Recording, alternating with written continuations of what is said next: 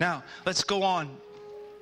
Not only who God is, what God has decreed, what God has done in history, in the gospel, and in you, but God will, what God will do.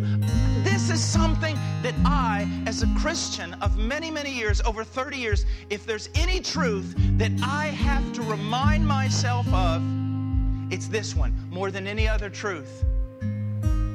You know, people will say, you know, this is the only life you get. You can't hit replay. You can't hit replay. This is the only life you get. That's true. But this is not as good as it gets.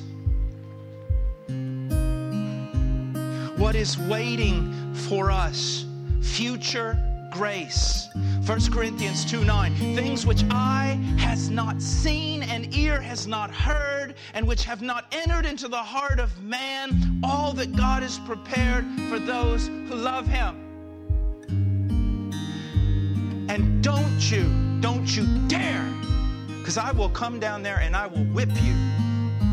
Don't you say, ah, there's the key for those who love Him. And I don't love Him perfectly. Will you just stop it? Stop it. Stop doesn't love you because your love's perfect.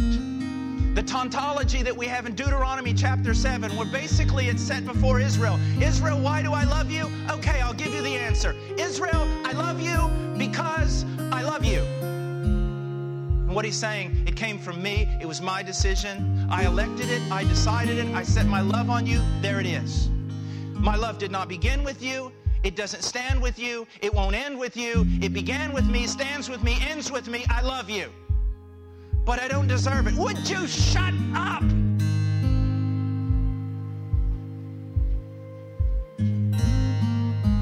See, Jamie, you don't have to be cultured or intelligent to preach here. I'm evidence.